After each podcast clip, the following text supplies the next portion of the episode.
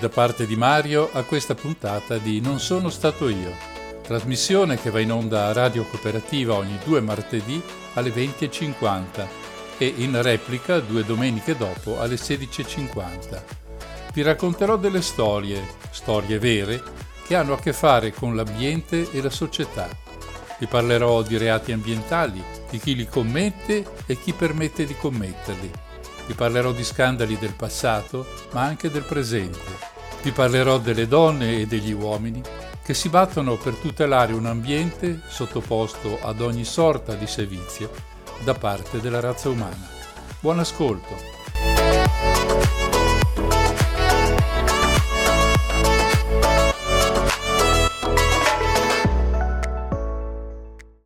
Cari amici, bentrovati per questa nuova puntata di NSSI, l'ultima del 2022 e quella in replica la prima del 2023. Devo dirlo, se no il mio amico Gustavo si lamenta. Siamo allegri perché da una settimana le giornate si stanno allungando e avremo un po' di luce in più quando dovremo uscire la sera. Comincio questa puntata parlando di greenwashing, Dopo aver ricordato di cosa si tratta, cercherò di capire chi e come pratica questa attività così brutta e sporca. Le informazioni e i dati che vi darò si riferiscono al 2021. È chiaro che molte cose possono essere cambiate quest'anno per via della crisi energetica anche legata alla guerra in Ucraina ma di sicuro non sono cambiati in meglio, per cui ho pensato che questa puntata potesse essere interessante anche alla vigilia del 2023. Dunque partiamo dall'inizio. Che cosa si intende con greenwashing? La traduzione letterale è lavaggio verde, il che però non dice molto di più sul suo significato. Immaginate allora di essere nessuno si senta offeso, è solo un esempio per capire, un amante della carne che capita in un convegno di vegani e non avete voglia che si sappia il vostro amore culinario. Cercherete di mettere in atto delle finzioni, delle coperture che, pur non essendo vere, facciano di voi una specie di vegano. Poi, se vi beccano al McDonald's con un hamburger doppio in mano, la vostra copertura salta e voi siete additato come un imbroglione e un truffatore. Lo stesso avviene quando una società, un'azienda, mette in mostra atteggiamenti verdi, gentili verso l'ambiente, con pubblicità e dichiarazioni che inneggiano all'ecologia e promettono azioni tutte destinate a ridurre l'inquinamento, l'uso di materie plastiche e così via. Purtroppo capita spesso, veramente capita molto spesso, che queste azioni sono solo una facciata dietro alla quale si nascondono comportamenti per niente virtuosi. È in questo caso che si parla di greenwashing, cioè di lavaggio verde. Avremo modo di analizzare alcuni dei casi più eclatanti di queste truffe tra poco.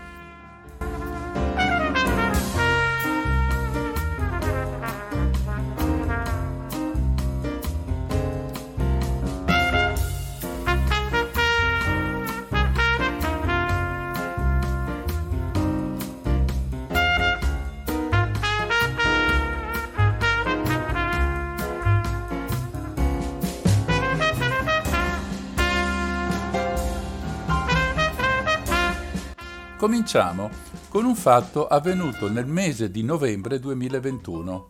Eh, forse non vi farà fare un salto sulla sedia, ma è qualcosa di storico che accade per la prima volta. Il 25 novembre 2021 il Tribunale di Gorizia emette un'ordinanza cautelare che riconosce pratiche di greenwashing nel contenzioso tra due aziende che producono tessuti per auto. La giudice ha imposto di bloccare tutta la pubblicità e di eliminare formule come scelta naturale amica dell'ambiente, la prima e unica microfibra che garantisce ecosostenibilità durante tutto il ciclo produttivo, microfibra ecologica e altre simili, perché non si sono dimostrate vere e come tali ricadono in quella concorrenza sleale proibita dalla legge.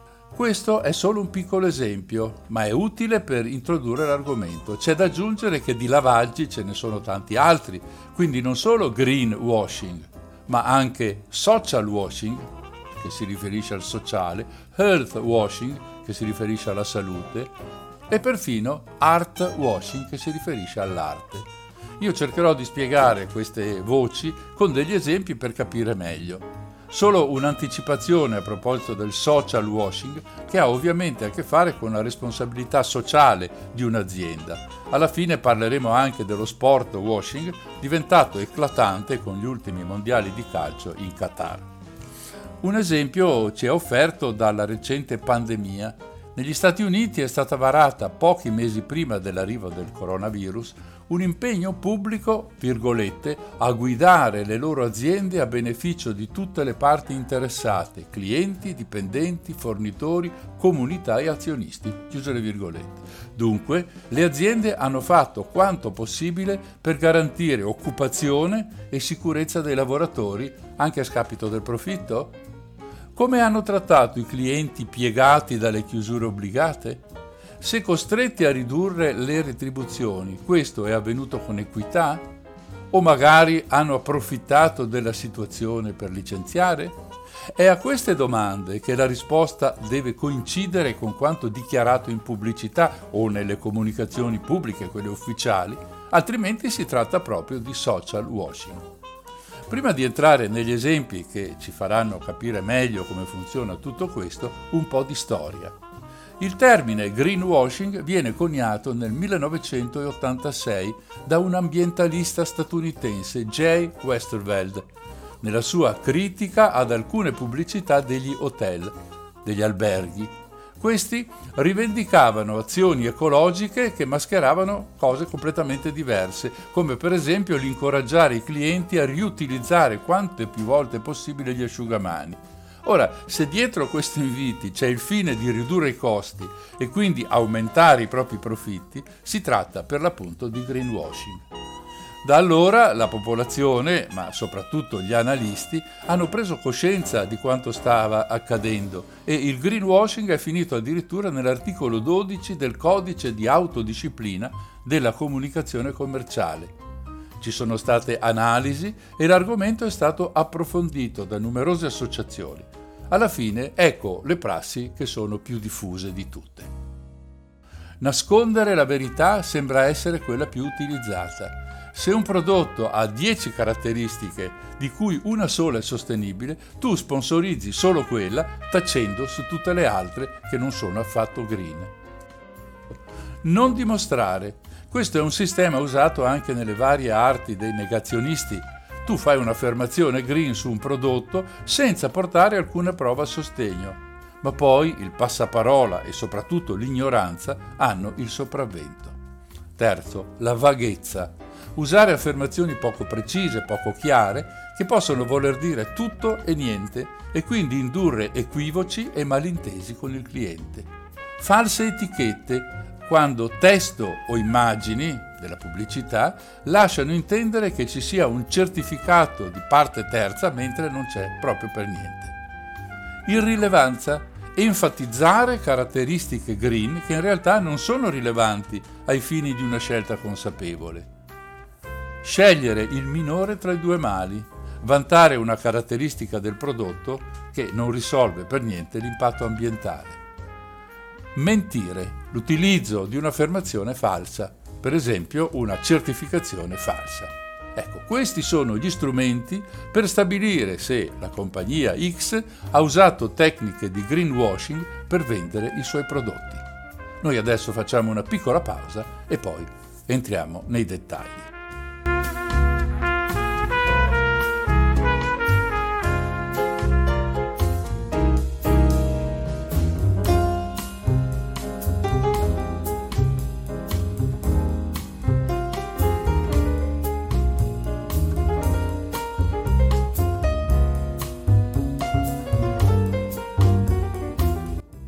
Va detto che molti hanno imparato la lezione, anche grandi aziende o multinazionali che si sono rese conto che farsi trovare con le mani nella marmellata è un danno alla propria immagine e di conseguenza anche ai propri profitti.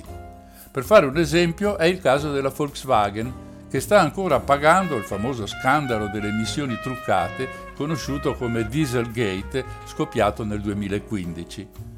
Anche Walmart, regina della grande distribuzione, e Amazon, che credo tutti conoscano, qualche anno fa hanno dovuto patteggiare una multa con lo Stato della California per aver commerciato come biodegradabili prodotti in plastica che non lo sono affatto. Citando questi casi di questi grandi colossi del marketing, è facile capire quanto sia facile che aziende meno conosciute o addirittura del tutto sconosciute incappino in comportamenti simili. Veniamo alle compagnie petrolifere. La Shell ha una storia particolare dal momento che questa azienda anglo-olandese è stata spesso nell'occhio del ciclone per motivi ambientali. Eppure nel 2004 il suo presidente Ronald Oxburgh aveva affermato in una intervista ad un giornale, anzi al giornale The Guardian, uno dei più grandi quotidiani eh, inglesi, di essere molto preoccupato per il pianeta relativamente al problema del, allora si chiamava riscaldamento globale, dell'emergenza climatica. Come rimedio lui proponeva addirittura di estrarre la CO2 dall'atmosfera e di sotterrarla da qualche parte. Questo intervento in realtà serviva a seppellire diverse accuse portate soprattutto da associazioni ambientaliste come per esempio Greenpeace, così da mettere una pietra sopra a quelle brutte faccende. Un anno fa, nel febbraio del 2021, Shell è stata condannata dalla Corte dell'AIA in Olanda per le conseguenze delle sue attività estrattive in Nigeria. Shell, va detto a scanso di equivoci, si è data molto da fare con iniziative a sostegno della lotta al degrado ambientale, anche se queste non riescono a compensare gli impatti ambientali e anche sociali che vengono poi dibattuti nei vari tribunali. Ora, di esempi di questo genere ce ne sono moltissimi. Noi cercheremo di analizzarne qualcuno in particolare. Da dove cominciare? Beh, dall'origine di tutto. Le aziende che vendono carbone, petrolio e gas, tutti carburanti fossili, la cui combustione è all'origine dell'aumento eccezionale dell'effetto serra e quindi dell'emergenza climatica. Tutte le società hanno un piano di decarbonizzazione che deve essere in linea con gli accordi di Parigi del 2015 e con gli altri che sono sopravvenuti successivamente, in particolare quello di arrivare ad emissioni zero nel 2050, il che significa che nessuna attività umana potrà emettere gas serra, in particolare CO2 in atmosfera, oppure che potrà immetterne tanto quanto sarà in grado di sottrarre, ad esempio riforestando opportunamente. Questo dunque è il, è il quadro. I piani di queste grandi società hanno avuto, parliamo di decisioni molto recenti, hanno avuto l'ok, l'ok da parte degli azionisti. Addirittura sono cifre altissime, per esempio l'83% nel caso della Total francese, l'89% nel caso della già citata Shell e addirittura il 95% nel caso dell'azienda Nestlé. Resta da vedere se questi piani sono affidabili se garantiscono risultati effettivi. Ora, il problema è chi è che decide su una simile questione? Ecco, ci ha pensato la TPE, che significa Transition Pathway Initiative, cioè l'iniziativa della strada che porta alla transizione. È una grandissima società di investimenti che gestisce tra i mille altri le pensioni pubbliche svedesi oppure la Chiesa d'Inghilterra. E così la TPE nel novembre del 2021, quindi circa un anno fa, ha dato i voti alle società energetiche più importanti. Nel rapporto si osserva che tre big del petrolio e 11 società energetiche passano l'esame e vengono promosse.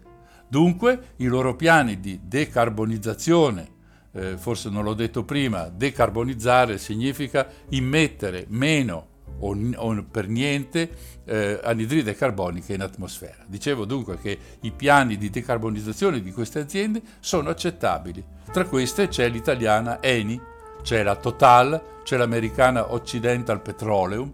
Queste si sono poste degli obiettivi ambiziosi, cioè il raggiungimento del valore zero emissioni entro il 2050. Curiosamente sul podio c'è la tedesca RWE che è il più grande produttore di energia tedesca derivata dal carbone. Che bello, vero? Ma sarà tutto corretto? Le analisi della TPI sono state condotte in modo realistico? E qui si inserisce l'organizzazione non governativa francese Reclaim Finance, che si occupa, tra le altre cose, di verificare gli investimenti finanziari su progetti legati alla lotta all'emergenza climatica. Il commento che fa questa organizzazione, beh, dicevo, diciamo che non è dei più tranquillizzanti. Ascoltate, virgolette. I risultati sono sia troppo belli per essere veri, che tecnicamente impossibili. Chiuse le virgolette.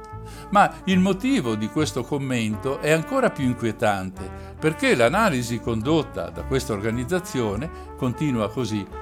Si basa però esclusivamente sulle dichiarazioni delle aziende e non considera fatti e cifre. Inoltre, TPI non tiene conto dell'importanza critica della riduzione delle emissioni a breve e medio termine per evitare l'accelerazione immediata dei cambiamenti climatici. Ora traduco in un italiano che si possa capire più facilmente. Tutto questo discorso significa che quelle analisi fatte dalla TPI sulle aziende promosse riguardano soltanto i progetti a lungo termine, il che consente alle aziende nell'immediato di fare quello che vogliono.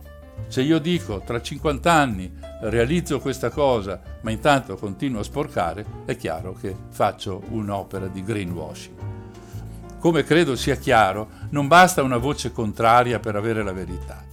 Ecco allora che andiamo a cercare qualche altro elemento. Lo troviamo in un documento pubblicato nel maggio 2021. Gli autori sono Fondazione Finanza Etica, organizzazione emanata da Banca Etica, Greenpeace e Recommon, una società di riassicurazione, cioè che assicura le società assicuratrici. Recommon scrive sul proprio sito, virgolette, crediamo in una transizione giusta e non solo ecologica, centrata sulla partecipazione attiva delle persone e sulla loro azione collettiva. E per raggiungerla ci impegniamo a segnalare gli abusi di potere e a controllare l'operato delle istituzioni pubbliche e delle grandi multinazionali. Chiuse le virgolette. Il documento in questione è stato fornito agli azionisti di Eni perché potessero all'assemblea del 12 maggio dell'anno scorso porre domande all'azienda. Vengono evidenziati tre punti deboli. Cominciamo dal cambiamento radicale del mix di produzione. Questo è previsto con la sostituzione progressiva del petrolio con il gas che, nonostante quello che racconta l'Unione Europea, resta comunque una fonte fossile. Inoltre Eni aumenterà il proprio fatturato prodotto dalle bioraffinerie che sarebbero alimentate da scarti agricoli per produrre biocarburanti, bruciando principalmente idrogeno blu. Questo però è ricavato dal gas e quindi si utilizza ancora una fonte fossile. Meglio sarebbe, dice la FFE, utilizzare idrogeno verde ricavato per elettrolisi impiegando energia da fonti rinnovabili. Inoltre, come anticipato prima, Eni concentra le proprie attività dopo il 2030 nel periodo precedente le sue emissioni sono praticamente le stesse di adesso e questo non va decisamente bene. Ovviamente, derivando da Banca Etica, il documento insiste anche sui finanziamenti, scoprendo che nel piano industriale che arriva al 2024 soltanto il 20% è destinato ad attività green, che non è poi moltissimo. Anche nelle analisi sulle altre società le critiche sono più o meno le stesse, quindi anche Total e Shell entrano nel novero delle società birichine nel documento di Fondazione Finanza Etica. Detto questo, facciamo una pausa e passiamo ad altro.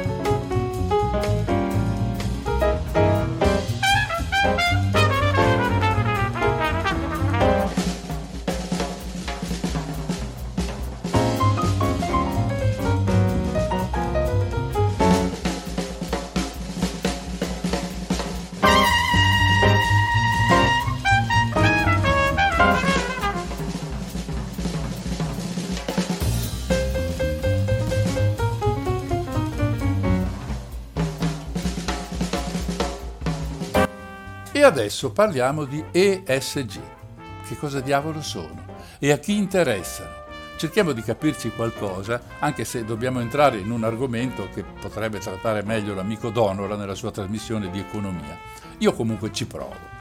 La sigla ESG sta per Environment Social Governance. In sostanza riprende il concetto di quelle famose 3P degli anni 90, cioè persone, pianeta e profitti secondo cui le aziende non dovrebbero concentrarsi solo sui profitti, ma su ciascuna delle tre P, che sono altrettanto importanti per la sostenibilità di qualunque impresa commerciale. In sostanza, gli investimenti ESG sono quelli sostenibili e quindi hanno a che fare sempre con questioni ambientali e sociali, quelle di cui stiamo parlando appunto in questa trasmissione. La domanda diventa quindi, è possibile che la finanza ESG riesca, nonostante le finalità dichiarate, a diventare un greenwashing, cioè una truffa bella e buona? Del resto, la sostenibilità va decisamente di moda sia per la situazione drammatica in cui versa il pianeta, sia per le numerose prese di posizioni a sostegno della lotta all'emergenza climatica. Ci sono anche cifre a riguardo. Secondo Bloomberg, a livello globale, entro il 2025 ci saranno investimenti per 53 mila miliardi. È come dire che un dollaro su tre sarà investito secondo criteri ESG. Questo riguarda anche il cittadino che ha messo da parte qualche migliaio di euro e vuole investirli. Facendolo con banche che dichiarano di usarli secondo i criteri ESG, si rischia di finire a sostenere dei fast food o delle banche che finanziano il petrolio, se queste agiscono in senso di greenwashing. C'è anche di più. Non solo noi, che non contiamo niente, ma anche importanti associazioni come Eurosif, il Forum europeo per gli investimenti sostenibili e responsabili, stanno mettendo in guardia, sostenendo che non basta mettere il cartello sostenibile sugli investimenti, bisogna anche garantire che le strategie adottate abbiano un'efficacia reale sul mondo. Insomma, per citare il mitico Palmiro Cangini, fatti, non pugnette. Veniamo al controllo. Chi è che stabilisce se un investimento rispetta i criteri ESG oppure no? Beh, ci sono società che si occupano di assegnare un rating ESG alle aziende, un po' come fanno le tradizionali agenzie di rating quando valutano la loro solvibilità e solidità con una fondamentale differenza. Le agenzie di rating come Moody's o Standard Poor's basano le loro valutazioni su dati finanziari standard e quindi arrivano alla fine più o meno allo stesso risultato. Invece le agenzie che si occupano degli ESG usano informazioni non finanziarie che spesso sono fornite dalle stesse aziende indagate. Per cui una stessa azienda può ricevere risultati completamente diversi a seconda di chi la valuta. Io credo sia superfluo dirlo, ma rating significa valutazione.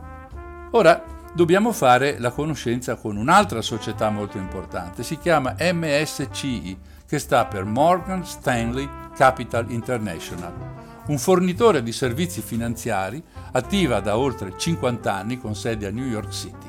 Nel 2019, probabilmente sull'onda dell'ambientalismo finanziario, il suo presidente se ne esce con queste parole, tra virgolette. La nostra missione è quella di aiutare gli investitori globali a costruire portafogli migliori per un mondo migliore. Ora, dal momento che non siamo alle elezioni di Miss Universo, dove tutte le splendide ragazze hanno in mente solo questo, un mondo migliore, invece di pensare al loro futuro economico, bisogna credere e pensare che la MSCI sia una specie di benemerita da lodare e incensare. Ma le cose non sono mai così semplici. Si mette in mezzo un, setti- un settimanale finanziario molto famoso e accreditato, il Bloomberg Business Week, che vuole sapere per bene che fine ha fatto il miliardo di dollari gestiti da MSCI e finiti in un fondo costruito proprio con gli indici ESG, gli indici ESG, TM, SCI si intende. L'articolo appare sulla rivista il 10 dicembre 2021, pubblicato anche sul sito della rivista in bloomberg.com in inglese. MSCI ha aumentato il rating di ben 155 società statunitensi nei 15 mesi che vanno da gennaio 2020 a giugno 2021 ed è su queste società che è stata messa la lente di ingrandimento dei giornalisti di Bloomberg, scoprendo alcune graziose e strane coincidenze. Tra le società premiate c'è niente meno che McDonald's, un'azienda che emette ogni anno 54 milioni di gas serra in atmosfera, più o meno quello che fa un paese delle dimensioni del Portogallo. Questi gas sono addirittura aumentati del 7% negli ultimi 4 anni. responsabile dell'aumento e del valore molto grande non è l'energia acquistata e neanche quella dei ristoranti. Dipende, ecco che torniamo ancora una volta sull'argomento, dipende dalla filiera della carne. Io ho parlato in questa eh, trasmissione molte volte di questo problema e, e vi, vi avevo mostrato quanto invasiva sia la produzione di carne rispetto alle filiere vegetali pur contenenti proteine come fagioli, soia, piselli, eccetera, eccetera. In questa situazione reale, McDonald's viene premiato per le sue performance ambientali, passando da una doppia B ad una tripla B. Ora, se la signora Maria sente in televisione che il colosso del fast food ha avuto questo riconoscimento, non avrà la pazienza di indagare sulla bontà della notizia. La solita frase che ci inchioda è quella aristotelica, l'ha detto la televisione, e poi sotto sotto si aggiunge il pensiero, dunque è la verità. E però a noi, noi che seguiamo questa trasmissione intendo, che non siamo abituati a fermarci alla prima impressione, viene da chiederci come sia possibile una cosa del genere. E qui ascoltate con attenzione perché si cade nel ridicolo. MSC spiega infatti che il rating, cioè la valutazione BBB, tripla B, è progettato per misurare la resilienza di un'azienda ai rischi ambientali, sociali e di governance a lungo termine nel settore. Forse non è chiaro, allora traduco nel solito italiano da bar dello sport. MSC non valuta l'impatto dell'azienda sul pianeta o sull'ambiente, ma valuta esattamente l'opposto, cioè l'impatto che le questioni ESG avranno sul futuro economico dell'azienda. Nel caso di McDonald's ha concluso che l'aumento delle emissioni non incida sul futuro dell'azienda. Dunque, avanti così ad inquinare a più non posso. E le altre aziende a cui è stato aumentato il rating Secondo Bloomberg, delle 155 esaminate, 154 sono nelle stesse condizioni di McDonald's. Un trionfo. C'è però anche di peggio, un greenwashing in piena regola, un'azione di marketing verso la stragrande maggioranza della popolazione che non conosce le leggi. Un motivo per l'aumento del rating è stato il fatto che nei ristoranti statunitensi e francesi sono stati collocati bidoni per la raccolta differenziata dei rifiuti. Bene, bravi, 7 più? Un par di cippe, perché quell'azione è stabilita dalle leggi dei due paesi e non c'è alcun merito, come non è un merito fermarsi col rosso o evitare di sparare ai passanti. Ci sono poi anche questioni di corruzione a cui sono legati quasi la metà degli aumenti di rating. Il gioco è abbastanza semplice, promettere di fare questo come se fosse una propria invenzione, mentre non è altro che il rispetto delle normative vigenti. Adesso entriamo un po' più nei dettagli. In premessa va detto che il rating normale per le aziende è quello della AAA, una specie di sufficienza stiracchiata in termini di sostenibilità.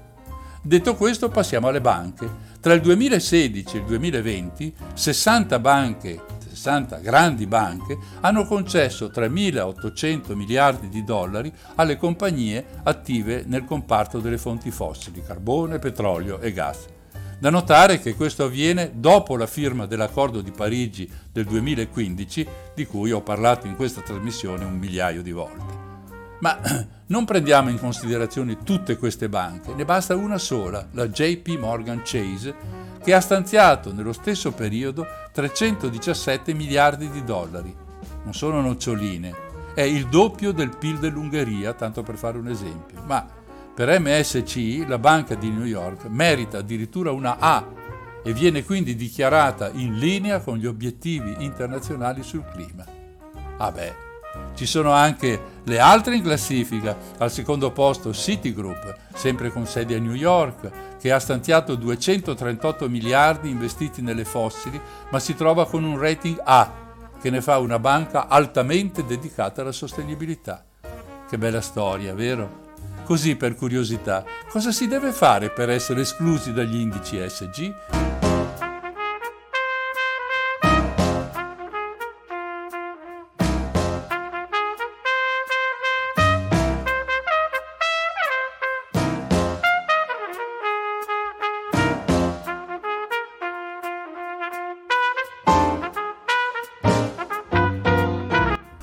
Ho detto all'inizio che la tecnica del greenwashing si può applicare anche ad altri settori delle nostre vite.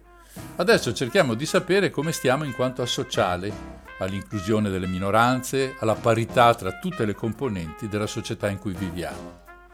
Io credo che la maggior parte di voi, se non siete troppo giovani, ricorderà l'uso che è stato fatto da sempre dell'immagine femminile nella pubblicità a nessuno può essere sfuggito che una donna seminuda e occhieggiante non poteva proprio avere niente a che fare con gli pneumatici che quell'azienda vendeva. Oggi le cose stanno lentamente e con molte eccezioni cambiando e cambiano anche grazie alla quantità enorme di informazioni sui potenziali clienti di questa o quell'azienda e quindi dei vari prodotti proposti. Da dove vengono quelle informazioni?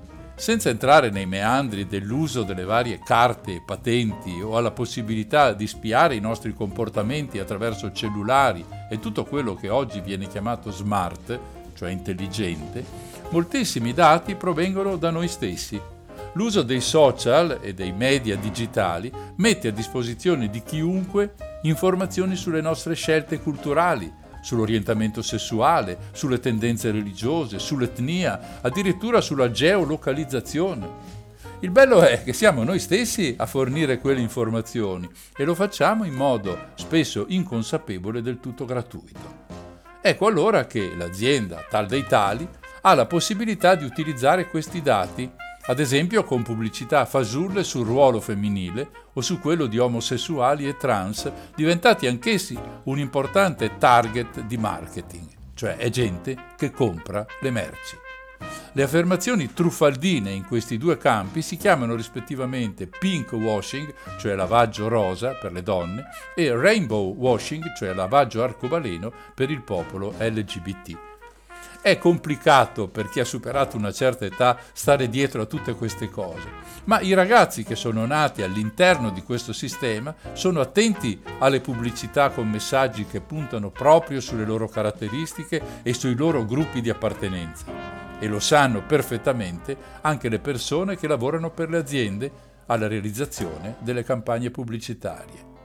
Ecco allora che le stesse aziende che avevano insultato le donne con pubblicità oscene e reso invisibili le persone LGBT, oggi dipingono i loro loghi e i loro slogan con accattivanti messaggi tinti di rosa o di arcobaleno, con lo scopo di ottenere la simpatia dei consumatori sensibili ai temi della parità di genere o dei diritti umani.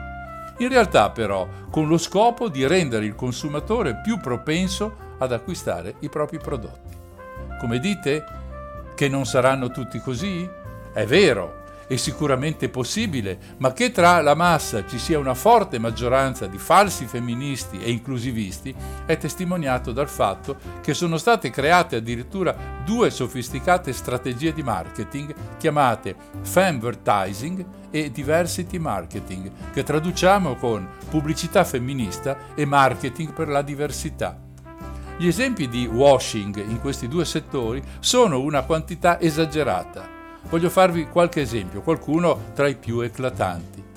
Cominciamo da una delle aziende più importanti al mondo per l'abbigliamento, la svedese H&M, H&M in inglese tutta la prosopopea messa a disposizione a favore di femminismo e inclusività cozza in modo evidente ed eclatante contro le vertenze di migliaia di lavoratori e lavoratrici sottopagati in varie parti del mondo, in Bulgaria, in Turchia, in India, in Cambogia, e anche con una sovrapproduzione inquinante che riassumiamo in questa dichiarazione tratta da un documento sulla moda, virgolette. Quando le nostre madri e le nostre nonne andavano a comprare dei vestiti, le stagioni erano quattro, se non due. Dei vestiti per il caldo e altri per il freddo. Adesso lavoriamo in un ciclo di 52 stagioni all'anno. Vogliamo farti sentire fuori moda dopo una settimana, costringendoti a comprare qualcosa sette giorni dopo. Chiuse le virgolette. Ora, Nessuno vuol tornare indietro nel tempo agli anni 20 o 40, ma che questo sia l'esatto contrario di quello che chiamiamo sostenibilità sembra evidente. Anche la ditta Zara ha fatto un buco nell'acqua con la sua campagna Ama le tue curve, intesa a dire che ognuno deve amare il proprio corpo anche se è un po', come dire, rotondetto Peccato però che nelle immagini che accompagnano questa campagna figurino modelle magrissime, anche troppo certe volte, senza culo e con poche tette, che le curve le fanno solo andando in macchina verso la cima del Pordoi. Se poi si entra nel settore dei cosmetici e dei prodotti per l'igiene femminile, salta all'occhio l'uso delle mestruazioni come arma di pubblicità, cosa del tutto vietata dalla morale comune negli anni passati, quasi che avere il ciclo fosse un peccato come quello originale. Uno di questi messaggi è dell'azienda Dove, scritto Dove, uno dei moltissimi marchi di Unilever, che dice alle mamme Parla a tua figlia prima che l'industria della bellezza lo faccia. Quindi questo viene avvertito in uno spot di una campagna che si chiama For Real Beauty, cioè per la vera bellezza. Ci vengono incontro immagini in modo parossistico di donne bellissime che usano prodotti di ogni genere, tutti ovviamente di Dove. Dunque, la mamma dovrebbe indurre la figlia a diventare bellissima come quelle modelle, perché questo è il vero valore della vita. Ora, se voi andate su YouTube, trovate questo filmato, che è di qualche tempo fa, e scoprite così i commenti delle donne che lo hanno appena visto. Sono tutte entusiaste. Qualcuna ha perfino dichiarato che è stata quella pubblicità a farla diventare una giovane bella donna da bambina che era. A voi ogni eventuale commento. È chiaro, ne sono assolutamente certo, che si tratta solo di una piccola parte dell'universo femminile ma è su questa che il pink washing lavora per procurare sempre più profitti alle aziende birichine. È abbastanza interessante, anzi è molto interessante, la risposta che è stata data da Greenpeace a questa pubblicità. In una parodia del filmato c'è una bambina indonesiana invece della ragazzina rossa dello spot originale le immagini che ci vengono addosso non sono più quelle di queste strafighe, di queste donne bellissime della pubblicità della DAV. Le immagini che ci vengono addosso sono quelle della deforestazione selvaggia in Indonesia, realizzate, come sappiamo, soprattutto per ottenere olio di palma. E Unilever è uno dei più grandi acquirenti di questa sostanza al mondo. Il filmato di Greenpeace termina con due frasi. La prima dice: quando la bambina avrà 25 anni, il 98% delle foreste sarà distrutto. La seconda, ditelo a Dav prima che sia troppo tardi. Ora, qui non ci importa sapere cos'è successo dopo. Unilever ha dovuto chiedere una moratoria alla deforestazione in Indonesia o cosa succederà in futuro. Qui stiamo valutando come le varie forme di greenwashing intervengono nel business delle aziende, di quelle importanti, ma anche delle altre, di quelle che sappiamo e di quelle di cui non abbiamo notizia diretta.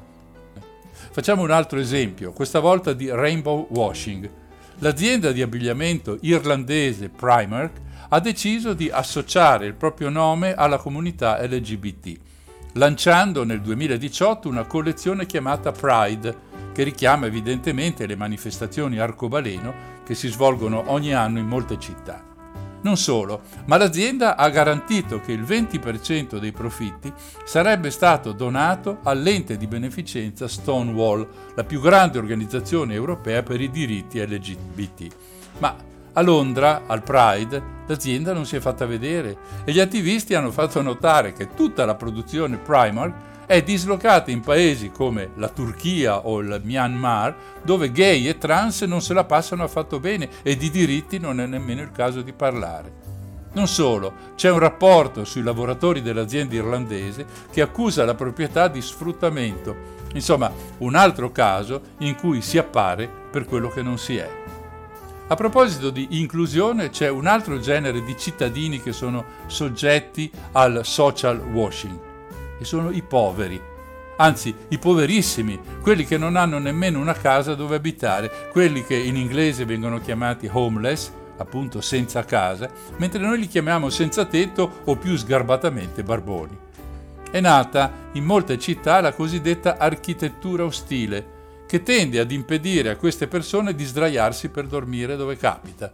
Quindi le panchine sono state munite di rostri ogni tot centimetri, i davanzali con spuntoni stile fakiro e così via. In alcune città si è arrivati all'assurdo di pitturare queste panchine anti-barboni con i colori dell'arcobaleno, operazione che finisce con rappresentare in realtà una grossolana contraddizione. Anche l'inclusività non supera le barriere di classe e finisce con l'essere un privilegio anziché un diritto. Su questi temi della discriminazione e dei diritti si potrebbe stare ore intere, tanti sono i casi di messaggi truffaldini o di comportamenti solo apparentemente dedicati ai problemi delle persone, in particolare di quelle messe volutamente da parte come le donne, i poveri, il mondo LGBT. Spesso noi non ce ne accorgiamo nemmeno perché il nemico è bravissimo e si avvale di tecnici che studiano tutte le strategie per lanciare messaggi molto benevoli che nascondono realtà decisamente meno accattivanti.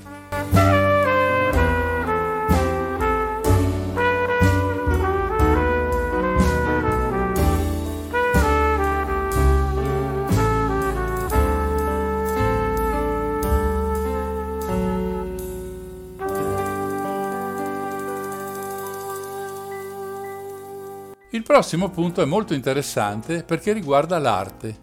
Certo, Viene da chiedersi cosa possa mai avere a che fare l'arte con il greenwashing, con la pubblicità ingannevole, con la ricerca del profitto a spese di giuste rivendicazioni sociali o, in questo caso, culturali.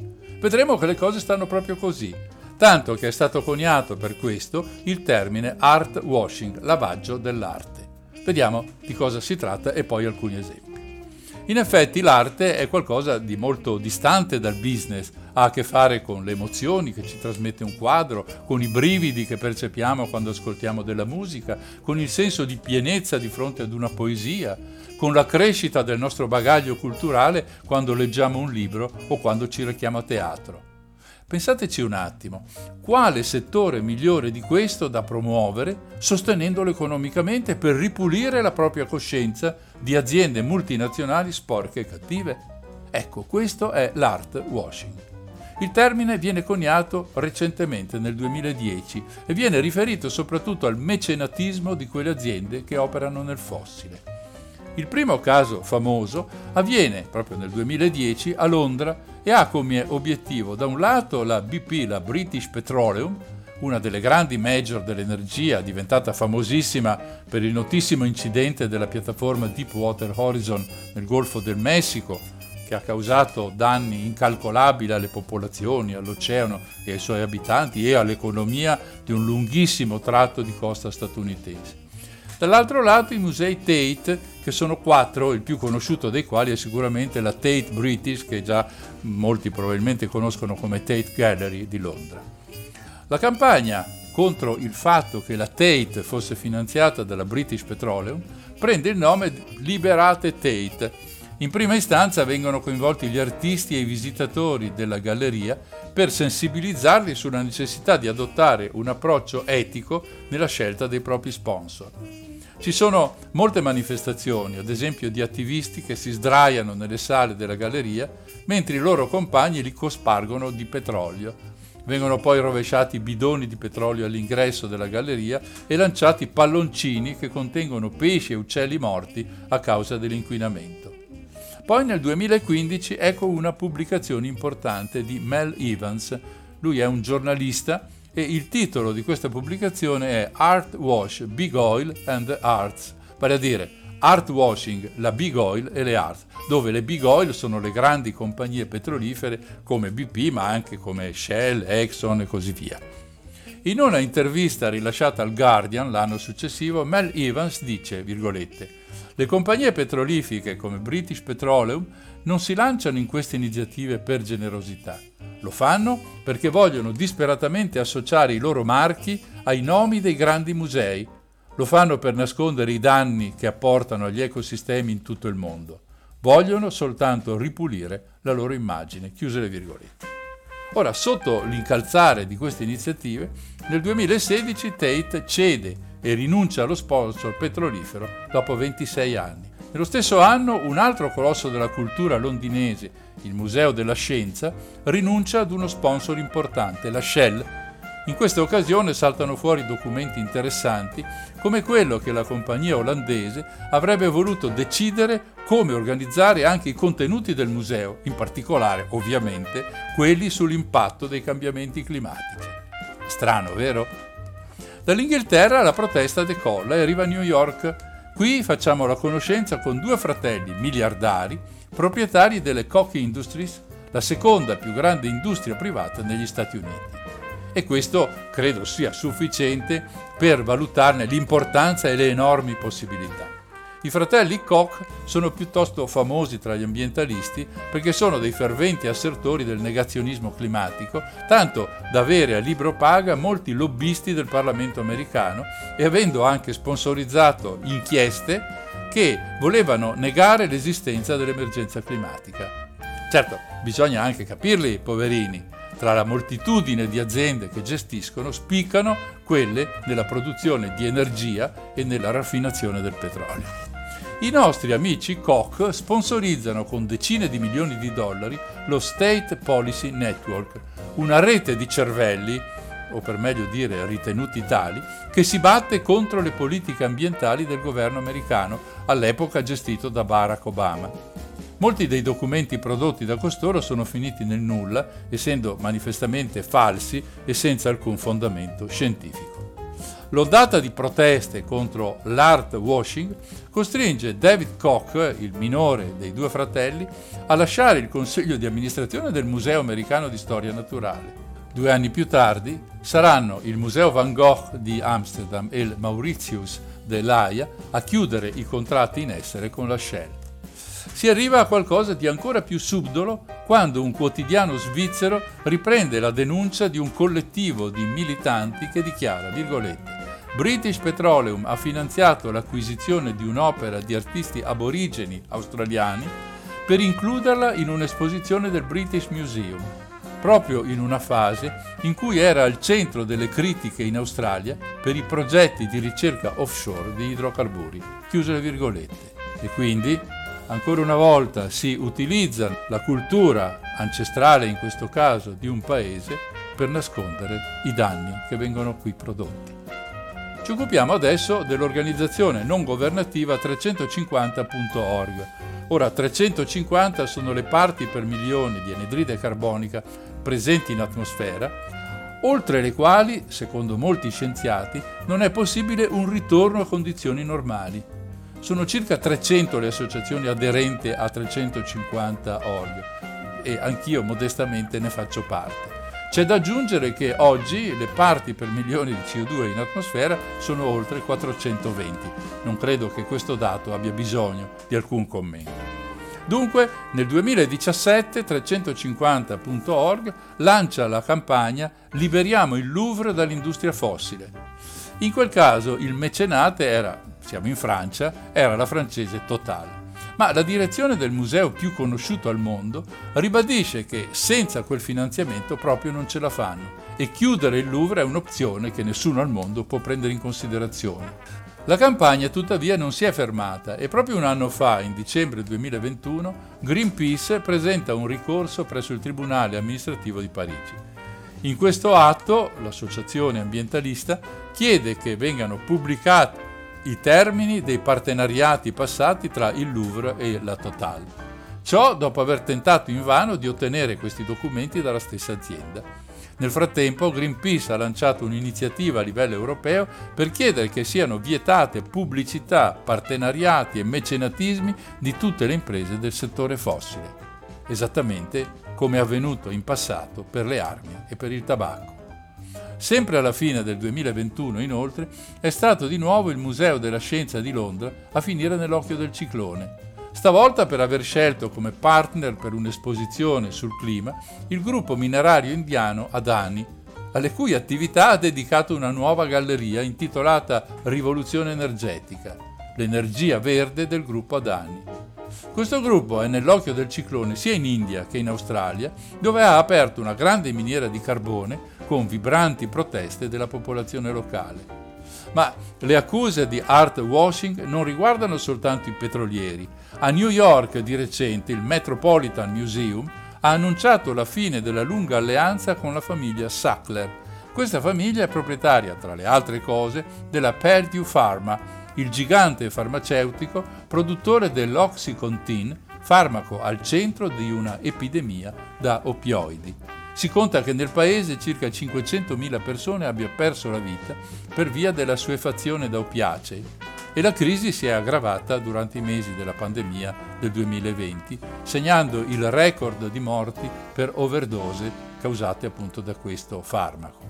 Purdue si era dichiarata colpevole di aver minimizzato quando l'Oxycontin potesse creare dipendenza e per aver sollecitato dai medici un alto volume di prescrizioni. Ecco dunque lo schema. Io finanzio benemeriti istituti d'arte, anche di rilevanza mondiale come il Metropolitan o il Louvre. Così la gente pensa che l'azienda sia piena di buone intenzioni, mentre in realtà le sue attività sono di ben altra natura, come visto in questi pochi esempi.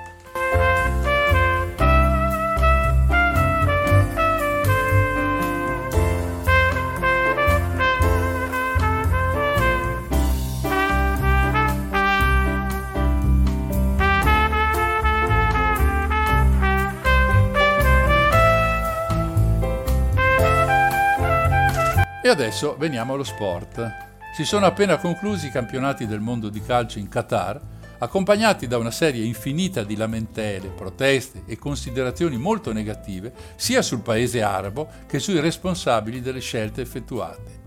A quanto si dice, le accuse mosse agli indagati del recente Qatar Gate riguardano riciclaggio e corruzione da parte dello Stato del Qatar, in particolare con il fine di ammorbidire le critiche dell'Unione Europea sui mondiali di calcio.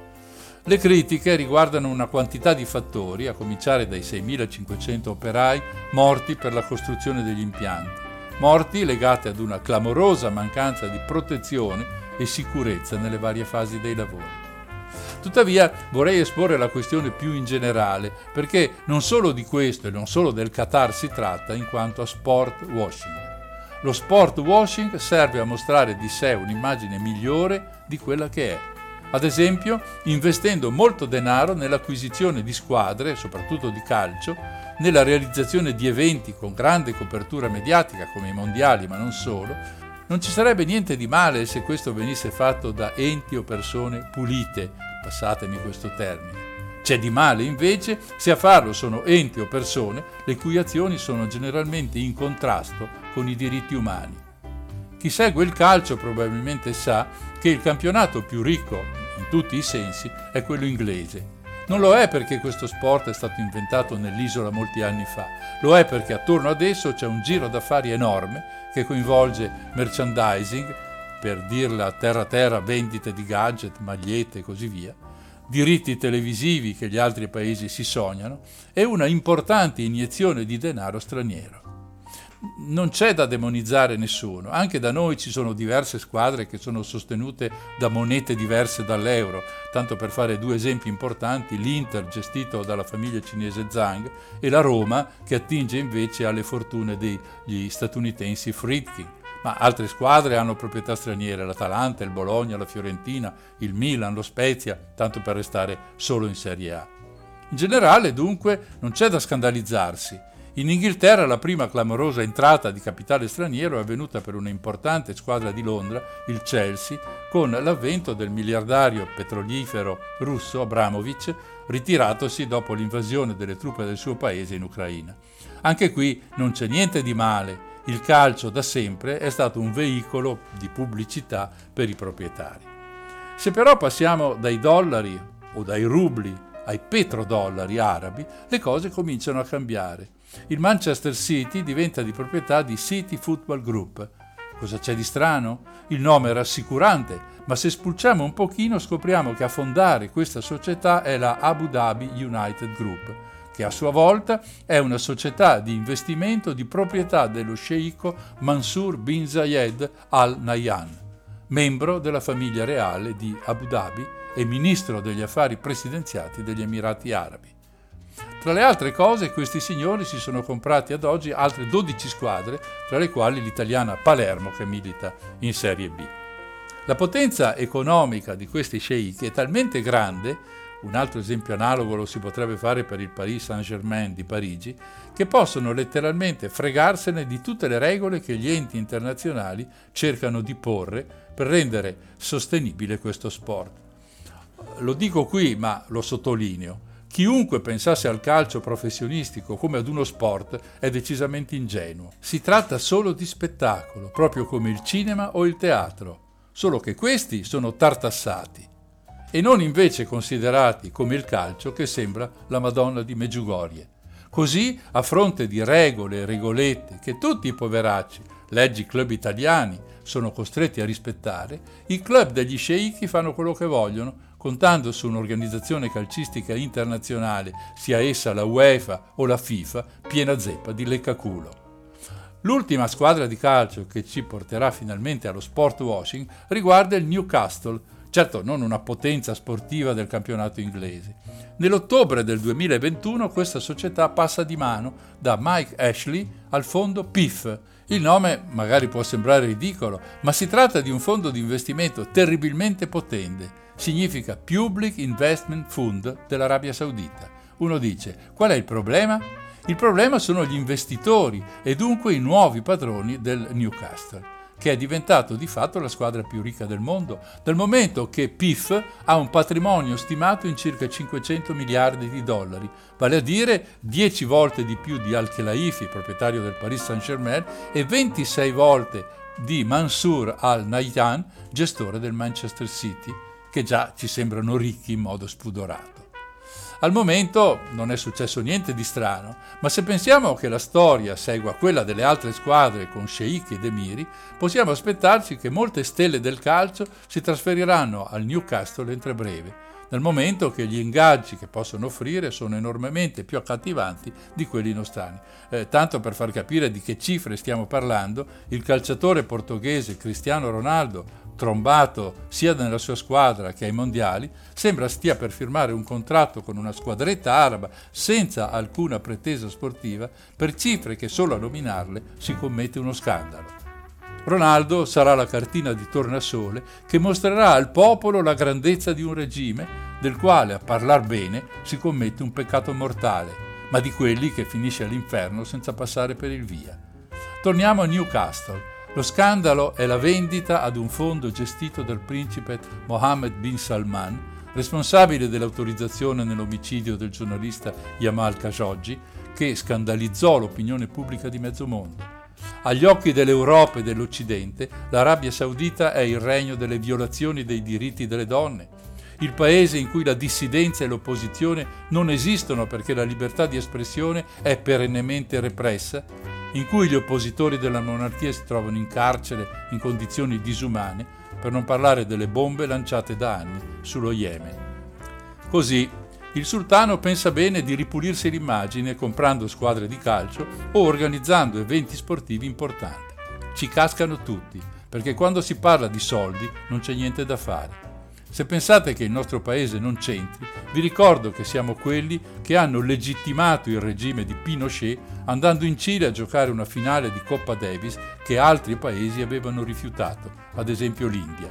Siamo più recentemente quelli che sono andati a giocare una finale di Supercoppa tre volte in Qatar e tre volte in Arabia Saudita, come quest'anno. Hanno fatto eccezione solo gli anni della pandemia rendere la propria immagine moderna e accettabile agli occhi dell'opinione pubblica europea è esattamente quello che chiamiamo sport washing, perché cerca di costruire un nuovo sguardo rispetto all'immaginario legato all'Arabia Saudita. Oltre a voler creare un'immagine accettabile e moderna di un paese in cui normalmente si ignorano i diritti umani e si eliminano i giornalisti scomodi al potere, Grazie allo sport washing l'Arabia Saudita spera di ottenere un beneficio non solo a livello di immagine, ma soprattutto a livello economico. Si tratta in effetti di una vera e propria strategia economica che trova posto all'interno di un piano che viene chiamato Saudi Vision 2030, il quale prevede, tra i tanti obiettivi, di attirare una grossa fetta di turisti provenienti dall'Europa, paese in cui si sta svolgendo la più recente operazione di sport washing. Le cose non vanno diversamente con altre manifestazioni sportive tenute in paesi che con il diritto delle persone litigano da mattina a sera. I campionati del mondo di calcio sono l'ultimo esempio estremo di tutto questo. Oltre ai 6.500 operai morti nella costruzione, si legittima un potere corrotto, basta pensare a quante schifezze sono state commesse dagli esponenti della FIFA per decidere di assegnare allo Stato arabo la manifestazione. Addirittura per la prima volta nella storia si è scelto un periodo assurdo che ha costretto tutte le federazioni nazionali a stravolgere i propri campionati in un modo che ad oggi non sappiamo quali effetti potrà portare. Organizzare un mondiale nel Qatar da un punto di vista della storia calcistica è una bestemmia pura e semplice, ma è in quei paesi che finiscono le grandi stelle al termine della loro carriera attratte da compensi eccezionalmente alti che nessun altro può permettersi. Lo stesso vale naturalmente per altri eventi, penso al Gran Premio di Formula 1 in Azerbaijan, ad Abu Dhabi, a Doha dove si corre anche un Gran Premio motociclistico. È evidente che questi spostamenti delle attività sportive in paesi dove regnano regimi autoritari e contrari ai diritti dei cittadini o di parte di essi hanno come contraltare il profitto e i soldi, come detto molte volte, vincono alla grande sulle coscienze.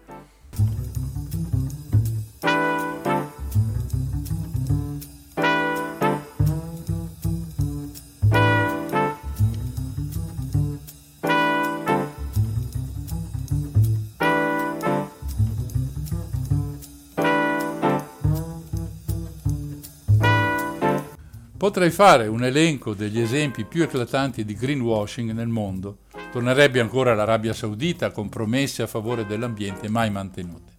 A Singapore c'è un'organizzazione non profit che si chiama Alleanza per finirla con i rifiuti di plastica. La traduzione è mia, forse non è letterale, ma credo fornisca bene il significato preciso della sigla inglese. È un ottimo obiettivo, anzi un obiettivo fantastico Peccato che a finanziare questa organizzazione ci sono grandi aziende del settore petrolifero come Shell, ExxonMobil, Dow. Secondo i suoi dati spende ogni anno un miliardo e mezzo di dollari per ripulire dalla plastica paesi in via di sviluppo. In questo caso è la Reuters, l'agenzia di stampa inglese, a volerne sapere di più e così nel gennaio del 2021 comunica che il progetto fondamentale dell'associazione, cioè la pulizia del fiume Gange, è un totale fallimento. Non solo, ma che le aziende che la finanziano pianificano di aumentare drasticamente la produzione di plastica in totale contrapposizione con gli obiettivi dichiarati dall'Allianz. Greenpeace non ci è andata leggera, definendo l'organizzazione di Singapore una distrazione dai piani espansivi di Big Oil. Il premio per il greenwashing più idiota di tutti spetta alla coreana Innisfree, marchio di cosmetici. Uno dei suoi prodotti è venduto in un flacone coperto da un'etichetta che strilla Ciao, sono una bottiglietta di carta. Peccato che, come hanno scoperto alcuni utenti di un gruppo Facebook, la carta nasconda un flacone di plastica. Ad agosto l'azienda petrolifera australiana Santos è stata citata in giudizio da alcuni azionisti attivi. All'azienda vengono contestate due cose. Da un lato le dichiarazioni rilasciate nel rapporto 2020 in cui ha affermato che il gas naturale è un combustibile pulito, che fornisce energia pulita. Dall'altro l'affermazione di Santos di avere un piano chiaro e credibile per azzerare le proprie emissioni nette entro il 2040, facendo affidamento sulla cattura e lo stoccaggio della CO2, una tecnologia che, come sappiamo bene, al momento non esiste. Anche l'azienda tedesca Adidas, quella delle scarpe, è stata condannata dall'organismo di autoregolamentazione della pubblicità francese per aver fatto dichiarazioni false sulla sostenibilità di alcuni suoi prodotti. Non è chiaro se lo slogan 50% riciclato riferito alle proprie scarpe Stan Smith intenda che i materiali siano per il 50% prodotti dal riciclo o che siano riciclabili al 50%. Inoltre il logo fine dei rifiuti di plastica è stato ritenuto fuorviante. Non è sicuramente acquistando scarpe da ginnastica composte anche da plastica che si combatte l'inquinamento del pianeta da plastica. Ci sono poi dati contrastanti che fanno a pugni tra di loro. Un esempio è la compagnia petrolifica norvegese Equinor, che due anni fa dichiarava di aver come obiettivo l'azzeramento delle emissioni entro il 2050 in accordo con l'accordo di Parigi e anche il Green Deal europeo. Ed in effetti nel primo trimestre 2021 la metà delle entrate dell'azienda proveniva da progetti di sviluppo di parchi eolici. Tutto bene dunque? Non proprio, perché nello stesso periodo l'energia totale venduta da Equinor a zero emissioni era solo lo 0,5% del totale. C'è un modo di dire che suona così. L'alluminio è meglio della plastica. Significa, per noi che frequentiamo i negozi, che è meglio comprare una lattina in alluminio che una bottiglia in plastica. Molte aziende distributrici di acqua sostengono che l'alluminio è riciclabile all'infinito, al contrario della plastica.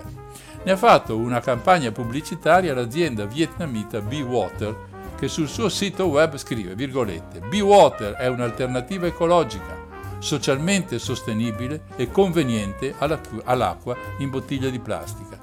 Questa affermazione è stata contestata da Stefan Ulrich, che è responsabile del programma regionale dell'Organizzazione Internazionale del Lavoro in Vietnam, secondo lui si tratta di pura fantasia, in quanto non c'è abbastanza alluminio per soddisfare la domanda e quindi occorre provvedere all'estrazione di altro alluminio, pratica molto dispendiosa in termini di energia e di acqua. Già questo rende la filiera poco sostenibile. Inoltre, sostiene sempre Stefan, non c'è materiale peggiore dell'alluminio per realizzare contenitori monouso. Questi sono solo pochi esempi di un atteggiamento che però è diffusissimo, ma non deve per forza riguardare cose che avvengono lontano da noi, come fatto fino adesso. Se restiamo a casa nostra vi sarà capitato di entrare nei supermercati e notare che tutti i sacchetti utilizzati sono compostabili, il che significa che sono il massimo attuale della sostenibilità perché li potete mettere assieme ai resti del pollo o dell'insalata nell'umido e andranno, almeno così speriamo, in un centro di riciclo per diventare per esempio compost e quindi tornare alla terra. Ma se vi infilate in un mercatino, le cosiddette borse sono di plastica, nonostante i cartelli che inneggiano al bene della terra e il colore verde dei sacchetti, colore che non li rende certo biodegradabili. Anche le bottiglie per l'acqua sono ormai pubblicizzate come amiche dell'ambiente da qualunque ditta produttrice ma nel mirino della critica sono finite San Benedetto, Sant'Anna, Ferrarelle, per dichiarazioni green non confermate dai fatti.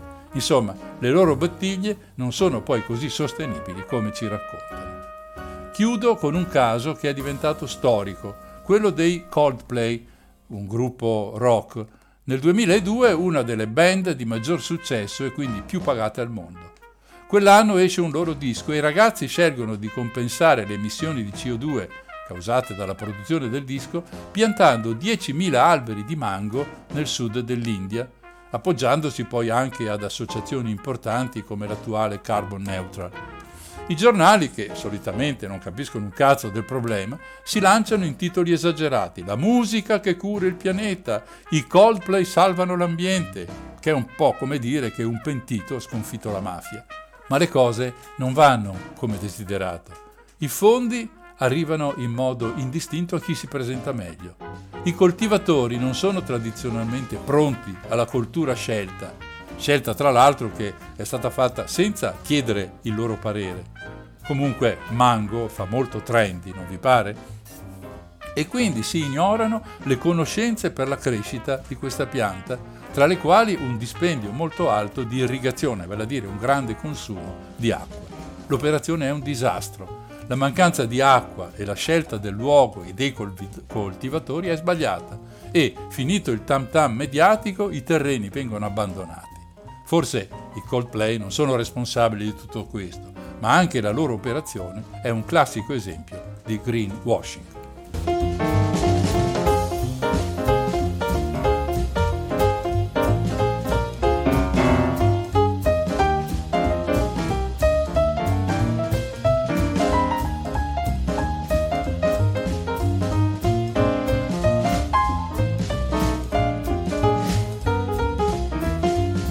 E così siamo arrivati ai saluti. Questa puntata di NSSI ha parlato di alcuni aspetti del greenwashing, vale a dire di quella tecnica subdola di presentarsi come difensori dell'ambiente e della sostenibilità, anche economica e sociale, e di operare invece in senso opposto, decisamente opposto. La frase che usiamo di solito è quella di predicare bene e razzolare male. Gli esempi che questa sera ho sottoposto alla vostra attenzione sono solo alcuni di quelli possibili. La maggior parte del greenwashing si annida nelle operazioni finanziarie, la cui comprensione è sempre complicata, sfugge tra l'altro anche alla mia competenza. Ad ogni modo, spero che questa puntata abbia, se non altro, posto il problema che poi ciascuno degli ascoltatori potrà approfondire usando testi e ricerca online, naturalmente se lo vorrà fare. La stessa trasmissione di oggi, martedì, andrà in onda tra due domeniche alle 16.50 in replica registrata. Per gli ascoltatori del martedì invece l'appuntamento è tra pochi minuti alle 22.30 quando con Silvia presentiamo una puntata prettamente di fine anno di Infinitamente Blues. E visto il periodo non posso esimermi, nonostante tutto il male che penso delle festività in arrivo, da augurarvi felicità e serenità. Lo so, sono parole che si dicono senza riflettere troppo sulla situazione che stiamo vivendo e che di serenità e tantomeno di felicità non ha proprio niente. Ma voi provateci lo stesso. Da Mario il solito affettuoso saluto. Sigla.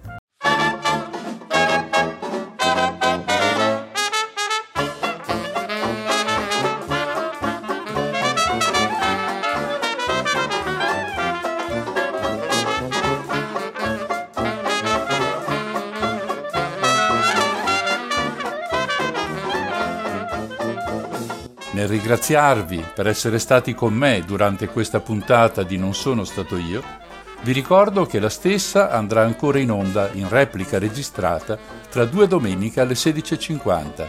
Noi ci risentiamo in diretta tra due settimane, sempre martedì alle 20.50, sulle frequenze di Radio Cooperativa.